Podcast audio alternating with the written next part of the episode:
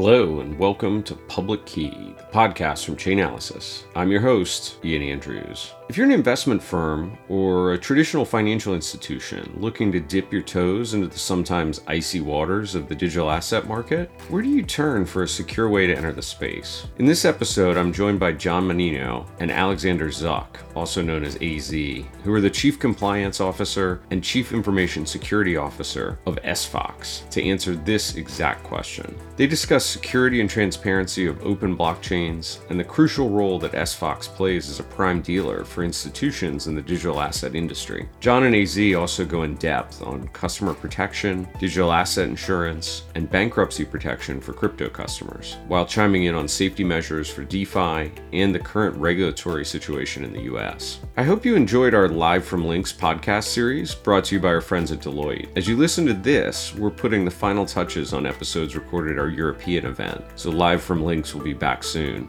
In the meantime, head to the show notes to catch replays of the best content from that conference, or go ahead and subscribe to our YouTube channel where you'll get access to all the best content as soon as it's ready. Today, I'm joined by a duo from S F O X, John Mannino, Chief Compliance Officer, and A Z, Alexander Zhuk, Chief Information Security Officer. Gentlemen, welcome to the podcast. Thank you. Delighted to be here. Thanks, Ian. Yeah, really excited for this. John, stalking a little bit on LinkedIn in preparation for the conversation, you spent a lot of time in traditional finance. Goldman Sachs, I think, was pretty prominent on your C V. How did you go from that into cryptocurrency? What drew you in down the rabbit hole, if you will? It's actually pretty funny, you know, when I when I look back sort of, you know, during my time and tenure at Goldman, in some ways, I feel like all roads were leading to crypto in some way, shape, or form, in various different forms and, and factions, if you will. I started like in a treasury function, and I was like in New York, and then I moved to Zurich actually for a few years. And so was very involved in kind of like the banking side and the money movement side of things. And really, you know, at that time, really saw like a lot of the challenges around just what was involved in moving money around the world, and a lot of the challenges that were sort of a- associated with this. And this is way before Bitcoin started or anything along those lines. From that period, then I actually moved to London for a few years and was focused on a client asset role and a client protection role. And, you know, this whole kind of concept of segregation of client assets and firm assets, which was just sort of a true precursor to all of the F T X sort of situation that we just sort of have very recently now with this. And then, you know, and after sort of a few years there, I kind of moved back to New York and really got involved in the derivative side of the business. If you look at kind of what happened with derivatives and the derivative market, it was this market that was a lot of unknowns, a lot of complexity. People didn't understand it, but people were making a ton of money, and it was very unregulated. All of these things kind of just really sort of paralleled a very sort of crypto-focused environment. I was there, you know, during the whole kind of two thousand eight financial crisis. And again, this was really, really a very enlightening time to kind of be in the traditional finance world, especially at Goldman, right? Where, you know, we were facing off against A I G. We were facing off against Lehman Brothers. We were facing off against Bear Stearns. And my team, you know, we were responsible. We were in the, in the derivative side of things. We were all about collateral management and risk and all of those things. And so it became a very much a focus around what are we doing and how are we protecting our clients and how are we protecting ourselves from what was kind of happening in a macro environment. And post that time is when all of the regulatory environment sort of began to really sort of change. But this was then really the birth kind of of crypto. And I remember kind of a few people at work kind of starting to talk about this and starting to talk about Bitcoin and X R P and a couple of these others. And I remember buying my very first cryptocurrency at that point. But I was like, that's it, right? Like once we, you know, you know, because I was so used to so much stuff in the traditional finance world and the settling and the multiple days and all of these things. And it's like, what do you mean? I, like, I have it already. Like, and and that is like what really started, I would say, the rabbit hole, right? Because then I was yeah. really fascinated by kind of how this worked and the blockchain technology. And how blockchain technology will really change the world, not just cryptocurrency, the underlying technology around kind of how we live our everyday lives. And so, you know, when I left Goldman, we had first started a crypto desk, and it was a very small, and they kind of doing some trading there. And the kind of the very, very first sort of like crypto winter where people just really backed off and really just sort of said, you know what, I don't know about this. This might be a fad, you know, and you look at the whole other organizations and, you know, J P Morgan and Jamie Dimon was, you know, nowhere near on board with any of this. And people were calling it a fad and, you know, Know, it's going to go away in a couple years. And so a lot of people retreated. And when I kind of left, there was a big sort of retreat in the marketplace because people just, number one, I think just didn't really sort of fully understand it. And number two, were really just very unsure around kind of what was going to be happening. I was sort of like a very, very big firm believer in it, but I kind of backed away. And so I would say that was really sort of like how my career kind of yeah. landed sort of where I am, but then the, the rabbit hole that I sort of went down. Every step prepared you for this moment of the crypto industry. It's amazing. Now, A Z, you you similar background, right? You were at Salomon Brothers long ago, Citibank for, for a long time. So you also draw from this traditional finance world, but rather than compliance like John, you're coming at it from the security background. I have to imagine one of the most stressful jobs in all of financial services is being a C I S O in the crypto industry these days. Tell us a little bit about your, your journey to this moment with S F O X. How did you end up here? Thank you. I started as an engineer, and so looking and work, having a vantage point of one of the world's largest financial services organizations. On one hand, I've seen technology throughout my career emerge through the different phases where people started connecting computers together. The computers became something more meaningful to a regular human being rather than just an academic somewhere locked in a lab. And then the networking happened, and then all of a sudden, the biggest financial services organizations realized that this is the world and it's a new thing. But as I protected those emerging networks, which quickly grew in sophistication, on the other side of things, there was always the part of finance, which was considered super critical. The centuries-old plumbing, you do not touch that. The trucks with cash still need to go around, and certain things only certain banks can do. And the reason they can do certain banks, only certain banks, because that plumbing was put long ago. And that's why these banks are important, untouchable, et cetera. As a technologist, I always had had the curiosity of why that? Why that? In parallel, I see things emerging and things grow in sophistication. They become smaller, cooler, more beautiful. And then the old plumbing, the don't touch one. And it, that dichotomy, it was clearly only a matter of time, logically speaking, now looking back for it and saying that, oh, somebody will go and figure out, hey, look, we can do it simpler and try something like this. But if we go back to the roots of how it all started, it was not about the currency. It was about solving fundamental transparency problem, transparency and trustworthiness that is implicit in something. And so it was so elegant when it first appeared. But I also came from the lands of somebody who has been responsible for security of financial transactions. One thing that I was familiar from the early days is that there are certain agencies such as Secret Service that monitor the safety of American financial system. And, you know, the first reading of Bitcoin paper was, for me actually, maybe somewhat unusual. I was like, ooh, I understand why these people remained anonymous, because who knows? There was, for a while, I recall, in the media, this air that, hey,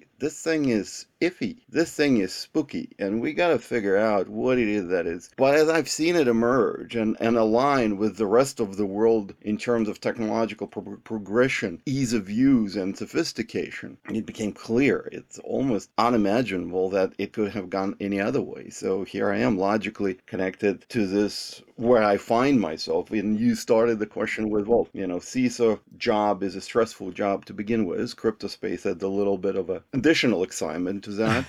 One of my favorite people in the C I S O world, Steve Katz, once said to in front of my students when they asked, well, you know, how do you sleep at night? He said, well, I'm sleeping like a baby. I just wake up every three hours and cry. Well, no. I try not to disturb my family with my sobs at night, but ultimately, given where we operate, the space gives a certain amount of thrill, certainly, but it also forces one to be restless in, in, in what I do and, and humble in what I do. I fully realize that the technologies that we work with are emerging, that there are a lot of actors who would like to benefit from some disruptions in those technologies in different ways. Sometimes not so nicely. And that's just another day in the office. Yeah, that's right. I was reflecting with our C E O, Michael Groninger, recently on the, the good old days of crypto, long before I got into the space. But he, like both of you, is, has been in and around crypto for, for over a decade. And he pointed out that it used to be fairly routine that large exchanges would suffer, you know, hacking incidents or, or lost funds of some sort. And he goes, you really don't hear about that anymore. Like, that's a, that's a very rare incident. Now, obviously, the attackers, I think, have have shifted uh, into the DeFi space and, and maybe grown some of the, the theft activity. But I think it's a testament to people like yourself who have come in and brought a level of maturity to the, the operational security of, of the organization and the protection of client funds. John, a question for you. Maybe S F O X, I think, plays this critical role as a, as a prime dealer for institutions across the crypto ecosystem. We probably have some listeners, though, that aren't really familiar with the business because they're not operating in that in that institutional context. Can you give us a rundown of, like, what does S F O X do? How did the company come about, and where does it provide most value in the ecosystem today? I would say, just to level set right here a little bit, like, S F O X is an acronym, right? It stands for San Francisco Open Exchange. So oftentimes people are like, what, you know, what exactly does that mean? I thought it was just a lot of people in crypto like dogs, you know, you, you guys went with the fox. I had no idea.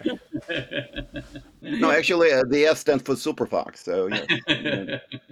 And our two founders, they created this company back in, in twenty fourteen, right? And so I often joke, you know, that we are sort of somewhat of an elder statesman in, in the crypto space because, you know, we've been around for a while and we've sort of seen a few of these crypto winters, if you will. The genesis of kind of how it all kind of came about was one of our co-founders kind of came from the Airbnb organization and helped launch Airbnb as a product and was really responsible for kind of a lot of the, the payments side of things around kind of how payments would operate with that. And then another one of our co-founders was really sort of focused and had done a lot of algorithmic trading applications. And both of these guys were your typical kind of nerdy computer guys, kind of has a very sort of similar Silicon Valley startup, two guys, you know, in a garage building out this kind of company. And the idea really kind of came about was because people were just starting to begin to trade cryptocurrencies in a larger scale. And if you think about some basics around kind of in the traditional finance world, and you want to buy some shares of Apple, you go and you buy it in one place, right? You go to your brokerage account, you buy it in one place, you go to NASDAQ and you purchase it, and it's on that one exchange, right? And that's the price that you kind of get. Pretty straightforward. But when you trade crypto, right, you could buy it across multiple different exchanges. And it became very clear and very evident that there was a great case for arbitrage here, right? Where a slight price differential between one exchange and another exchange opened up a great opportunity to have a business model that could really take advantage of the arb that sort of sits there between those two exchanges. Or multiple exchanges. This was the original Bitcoin trade, right? It was the, the U S Japan arb, right? Where exactly. I wasn't around for that, but as read about it, it sounds like that was how a ton of people in the twenty fourteen era made quite a lot of money, was exploiting that price differential between the two markets. That's right. Right. And so that's kind yeah. of was the basis of everything here. And the idea specifically around kind of S F O X, right, was, okay, what if we had a place where you had one account and you had access to all of these different exchanges? Plus, in addition, you know, maybe some O T C providers too, who are actually also trading out there. And let me have a one-stop shop where you can trade all your crypto, know that you're getting a best price, know that you could provide some liquidity to your customers and to your clients in the event that something was not so liquid. And you had this great opportunity to kind of take advantage of it all. And that's really the genesis of around kind of how it started. And the idea really with this, right, was the open exchange concept was, we're going to make this available to everybody, anybody and everybody. Now, our, our focus tends to be more on institutional clients, but the idea here specifically was this is available to anyone and we can make this available to anyone. I've had kind of discussions before internally here of like, okay, you know, do we want to put some limits on things? Like, do we want to say like you need X amount to kind of open up an account or anything like that to kind of focus on this? And it's been very clear, and the message to me was, has always been like that goes against sort of our original kind of concept here around making this an open exchange for everybody. And so that's the idea really, is to have it be an open exchange where you can get best execution and great liquidity through sort of your, like your core kind of trading activity. We can talk a little bit about sort of how that model has evolved and other products and lines that are there, but from a core genesis of how the company started, like that's exactly kind of how it how it began. That's awesome. And looking at the website, you've wired together thirty liquidity providers across eighty markets. And I'm assuming, you know, hundreds of uh, retail exchanges kind of tied into that, and maybe some some O T C desks or quite a few of those as well. But I didn't realize, like, I can actually come in and sign up as a client directly and, and get access to the same network, the same trading capabilities. one hundred percent. Super cool. Yeah. That's a pretty yeah. unique business model. I'm not aware of anybody else who's got that truly op- open nature. I really like that.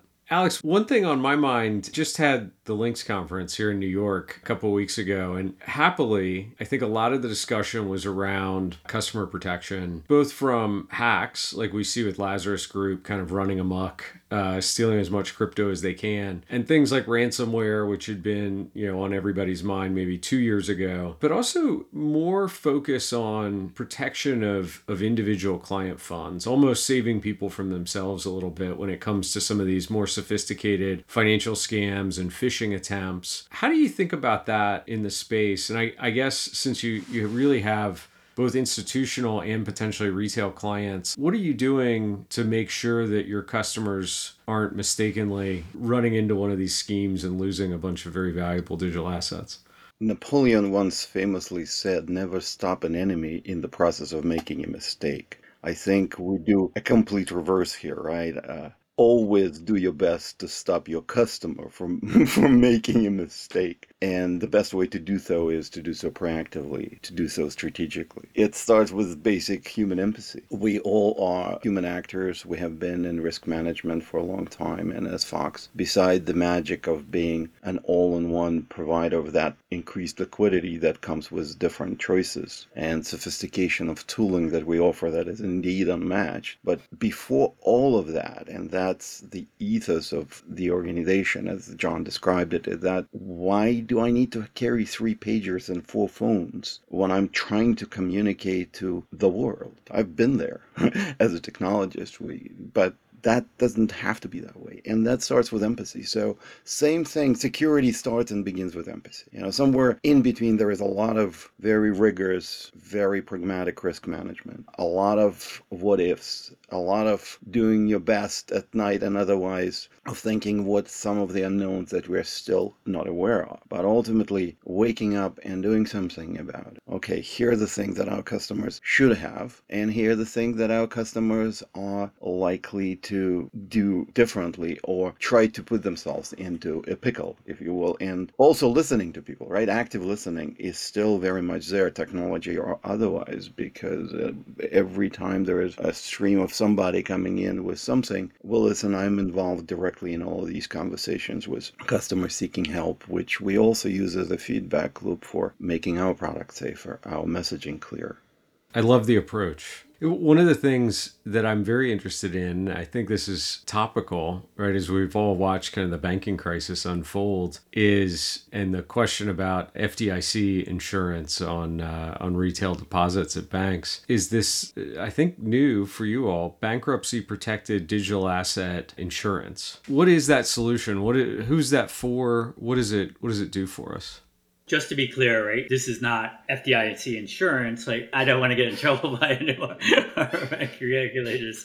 But what what we offer, right? So so we recognized this a, a while ago, and we began looking at a couple different options here, right? And so one of the things I would sort of say several years ago we began looking at is becoming actually a trust company. And so we have a division now, which is a Wyoming-based trust company through the Wyoming Division of Banking that has oversight by them. And one of the things we looked at really kind of early on was how can we offer some kind of protection, if you will, for our clients in this space way before kind of the whole kind of F T X debacle kind of happened. And this was really around having a custody sort of solution, the ability to have a clear custody model for our clients in this space. And so what we have done and kind of, and really what sort of what we've created is we have this trust company now, which, you know, has, does have regulatory oversight by the Wyoming Division of Banking. And really what this does is it offers bankruptcy protection in very much in the unlikely event that we were to go bankrupt. Those assets are clearly ring-fenced and protected against the sort of the general creditors sort of situation. With F T X, it was all just one big commingled mess.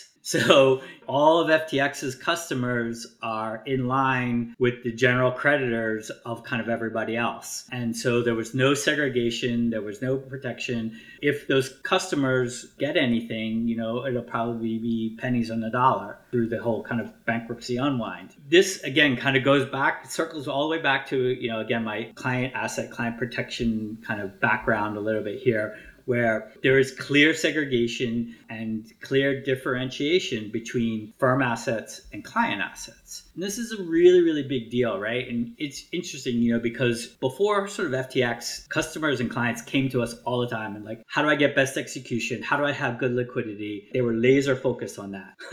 Post F T X, suddenly everything shifted and they're like, how do I ensure that my assets are safe? That I'm not going to just lose everything tomorrow. And that's really, really what this offering provides is it offers custody protection and bankruptcy protection through custody on a go-forward basis. And then what we said is we believe that like this is sort of like somewhat of a fundamental right for you, for people to have. And so what we've done is we've made this offering free, right? Which is really pretty unheard of in the industry for our clients up to two hundred fifty thousand dollars worth of assets under management. We still offered a protection above that, right? And there's just sort of, you know, a, a tiered fee structure. But for the average investor, right, like this is just sort of like a no-brainer. This is like free protection, right, in the event of bankruptcy. And so like you can come to us, you can get best execution, you can get great liquidity, and you have this ability to have ensuring that your assets are protected. And this is really, really, really important for us. And we feel like that this is somewhat of a big game changer for the industry. I think it's terrific. I've had a couple of conversations recently. We we have an upcoming episode of the podcast with the C E O of M X Global, which is one of the leading exchanges out of Malaysia. I think they're one of four registered exchanges in the country. And he was making the point that there, this is the standard rule. Yeah, full segregation on both the custodial side from the exchange operation and also on the fiat on-ramp, off-ramp. So they can't actually actually take customer fiat, the ringgit in his case, directly from the customers. There has to be a third-party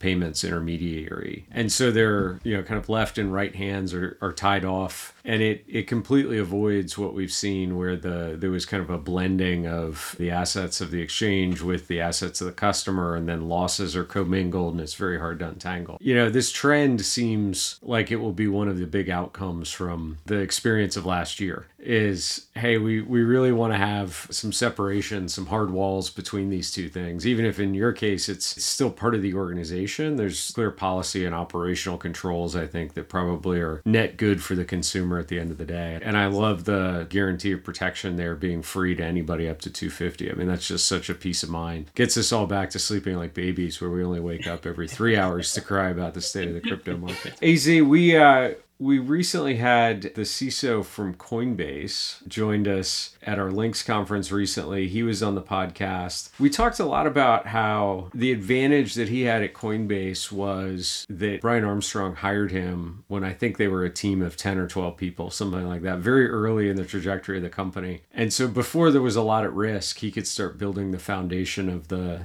the organization from a security perspective. And over the years, you know, they've always treated that as priority number one. I gathered, you know, very similar to your your organization as well. I'm curious to hear kind of like over the time that you've been at S F O X, like how have you seen security across the industry improve, and, and particularly anything that, that you feel like you've done at S F O X that, that sets you up in this kind of world-class position as a leading and safe platform? First of all, I want to tap a little bit back on the question that you and John discussed prior, which is custody protection and, and the bankruptcy protection. One thing that is very easy to miss in this, or assume that it was always there, but I think it's very fundamental. And it also was a decided factor for me before I joined S F O X is that, look, these things do not happen overnight or even over a few months. So it's not something like we looked at F T X, we said, oh, that would be a nice little add-on to slap on on our product. No, no, no, no, no. That's not. This is actually something that has been on the minds of our leadership. When you speak with our C E O, you will hear that concern for the consumers and, and, and users of our product. It's been there for a long time.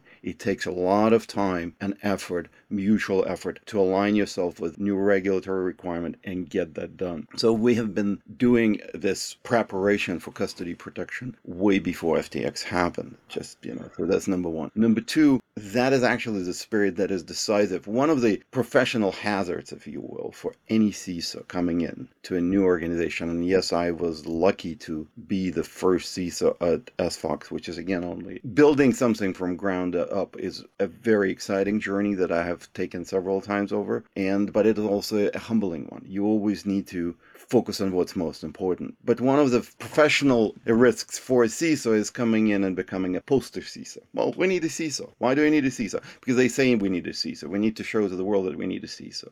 One of the ways to evaluate for the real versus poster level interest in having a C I S O is having these detailed conversations with the co-founders, with the C E O of the company, and aligning the reporting structure, et cetera, et cetera. This is all in place at S F O X as any C I S O would dream about. I work directly with the C E O, and whenever I read another article, well, C I S O should have a seat at the table. Oh, I'm lucky to have to say that I have a trimmed seat. It's actually more like an armchair. My C E O listens to what I have to say. My leadership team uh, listens to what I have to say. And when we talk about another exciting thing that is also, I think, is very special about the young organizations like ours is that uh, when we talk about sizing, I think it's very disproportional. I don't want to denigrate necessarily the more classical, more established organizations, but I think it's fairly to say that every single individual that works in a smaller team like ours is probably worth five to ten people productivity and brain-wise in more traditional, more established settings. Just goes with the territory. And so whenever I talk about smaller team sizes, et cetera, I am very tempted to say, hey, let me tell you about the team. I can put one of these people in the room and they will probably run circles around an average ten you can pick. But with that said, it's a great learning environment. Again, it's so wonderful to be among people where you are not the smartest person in the room, and it's enabling that kind of crowd and doing it for a noble purpose of, well, keeping people's assets secure and making it more secure from day to day, however incremental the progress is. It's a dream job.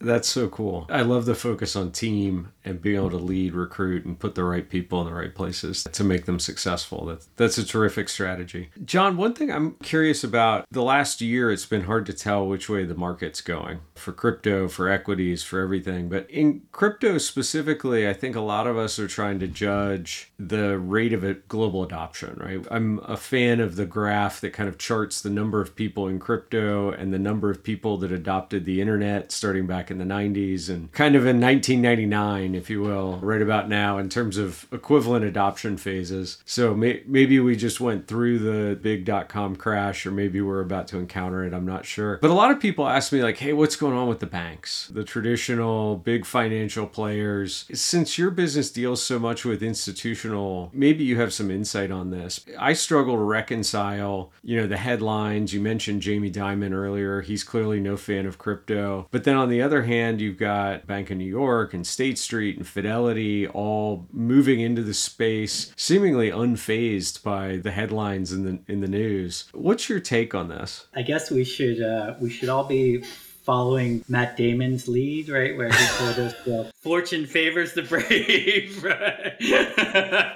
I think there's some organizations who historically have kind of always been sort of like on the sidelines. And there's so much uncertainty, specifically in the regulatory environment. And you could kind of see this w- with just what's happening more broadly and kind of a lot of the push that's kind of happening to the S E C specifically in this space, especially since they have kind of really taken the stance of this through sort of regulation by enforcement, as opposed to kind of actually kind of creating some specific rules that we could all follow. And so some of the players are sort of like, okay, well, you know what? We're going to wait on the sidelines. We're going to wait till the dust settles, and then we're going to see what, and then, you know, we'll see what happens. But for me, I, I kind of look at this again, sort of bringing this back to like the derivative space, where you had players that really sort of established themselves early on in the derivatives market and really got themselves well entrenched in that space. And I'm not saying that,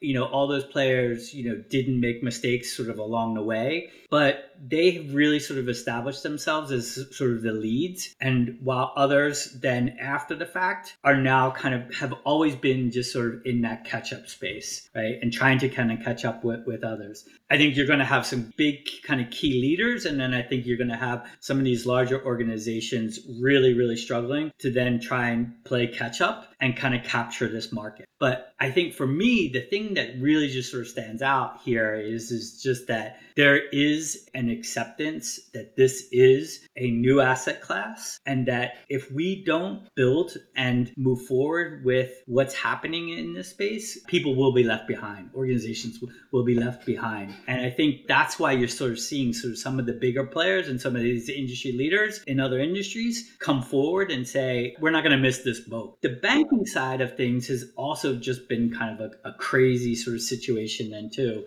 When you look at a couple of these banks like Silvergate, Signature, right? One of the, the big reasons why these banks were so favored in the crypto industry was they acknowledged the twenty-four seven nature of crypto and crypto trading and kind of the future of this. And they developed and innovated products that enabled the movement of fiat to occur on that schedule. They saw a problem in the traditional banking world and they addressed it and they focused on it. And I find it really sort of interesting that these banks were kind of really punished for innovating in a manner that really looked towards what we needed as the whole kind of industry sort of evolved. Ironically, right, is, is like then you have this whole new Fed product called like Fed Now, which is basically exactly what these guys have been doing, right? And so I think that there's been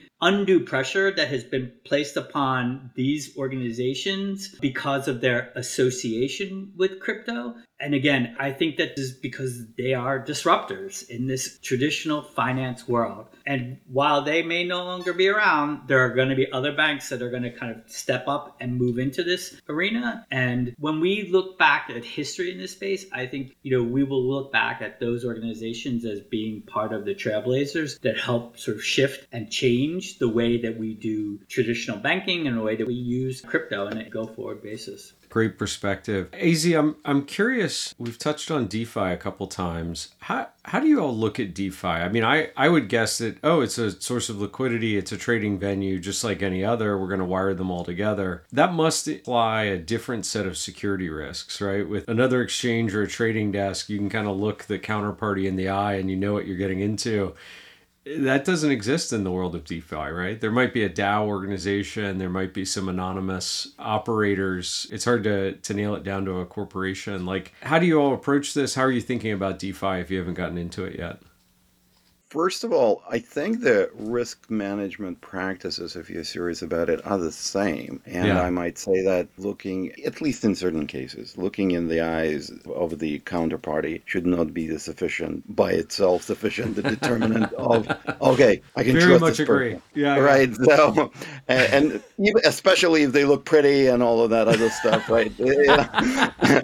Instead, there is a multidimensional risk analysis process, right? You look at somebody, go past past the shiny interface, past the white paper that says, here's how we're going to change the world, and start looking at the more boring but ultimately fundamental way of, okay, all right, do you have a security program in place? Have you had any blips or maybe independent assessments of that security done recently? And then it kind of all falls in place, and we do that from multiple dimensions. I do my part, my colleagues do theirs, and it adds additional thrill when you can tell who the people are behind the thing. But as an information security professional, there are ways to find out more about the people. You just do your best, right? There is public information all over the place, and there are some implicit factors you can gather to get a fair amount of confidence that you can do certain things with this business. You can assign certain level of risk or certain grade of risk to this particular technology or this particular product. And then we decide to go from there based on business assessment. It, ma- it makes total sense, right? I mean, it, it's just another trading venue on some level. So you, you run this the same counterparty risk modeling that you would on, on others. Gentlemen, we're we're running low on time. I, I want to ask one last question. I would be remiss, I think, to let you go without talking about the state of regulations here in the U S at the current moment. It's a complex landscape. It feels like financial regulators are kind of catching up after the, the chaos of last year and, and now bringing, you know, a fair amount of confusion to the market about what's actually allowed, what's not allowed, what even are these digital assets that we're spending so much time thinking and, and talking about. How does S F O X view the situation? You're obviously a U S-based company today. We're hearing some rumors about people, you know, packing up and moving to a different different jurisdiction potentially as as one solution. How's this affecting your business? What's your perspective and outlook? What should we expect over the next year?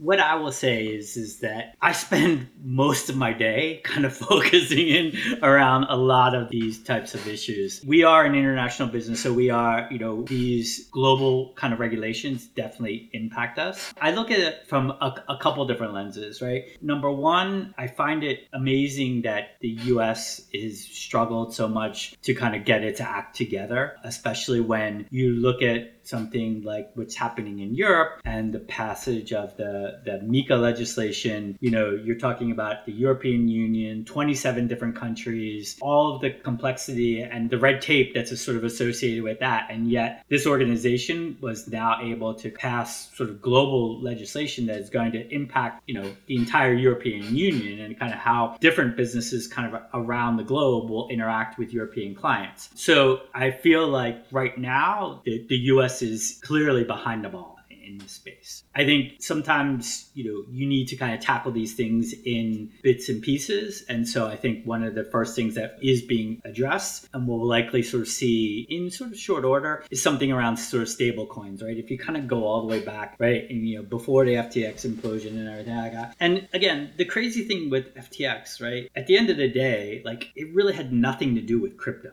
It was good old fashioned fraud, commingling of client assets and firm assets. You can look back not even that far to like M X Global, which was the last time that this big sort of situation sort of happened. It's virtually the same thing, right? It's just that the product that people were trading were crypto. But from a regulatory perspective, though, I think, you know, number one, right, is going to be the first thing we're going to see is some sort of stablecoin legislation, right? Which I, I believe we're going to see. And I think we're going to see Um, the, you know, the prohi- prohibition of algorithmic stable coins like Terra Luna was. And so to me, like that's the low hanging fruit, right? Like that's the easy stuff. I think people understand that, people get it. I circle back to the derivatives world, right? Because we had a, you know, we had the implosion. We were able to kind of create something that looked at this. At the end of the day, what happened in the derivative space, I think is going to be very, very similar to what will probably happen in the crypto space. You'll have these dual regulators overseeing different components of the market. In the derivative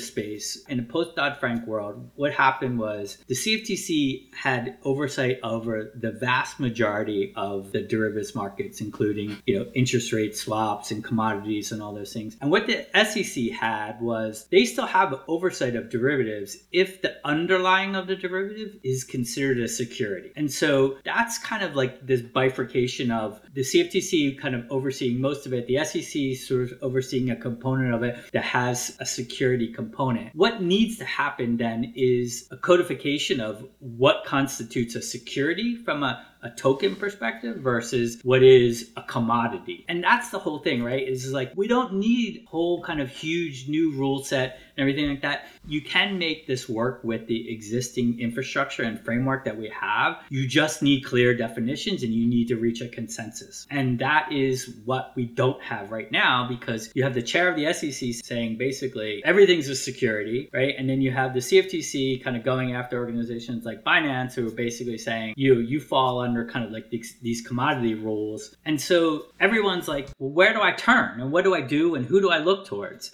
We are not doing ourselves any favors by not making forward progress on this and not someone stepping up to bat and saying, like, this is what we need. Like I said, we don't need to create something whole and brand new. We can really sort of use what we have. We just need some clear guidelines on it.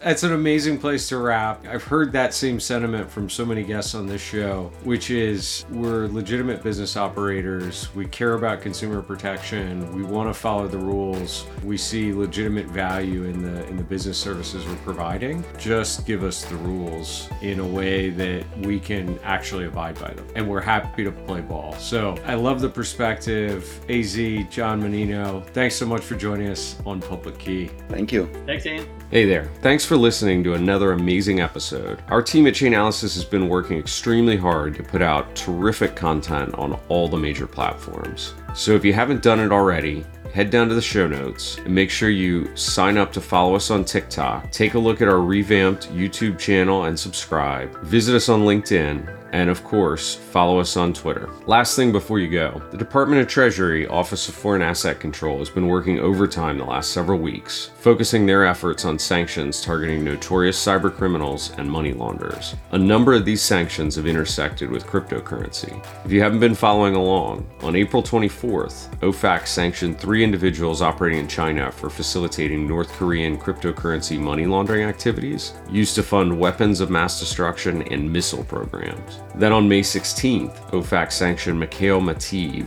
a Russian national associated with development and spread of several ransomware strains, which reportedly cost victims as much as two hundred million dollars. And then on May nineteenth, O FAC sanctioned twenty-two individuals and one hundred four entities operating in over twenty countries for their role in facilitating Russian sanctions evasion. For the full story behind these sanctions, and more details on the exposure in the cryptocurrency world, check out the links to the blogs found in the show notes.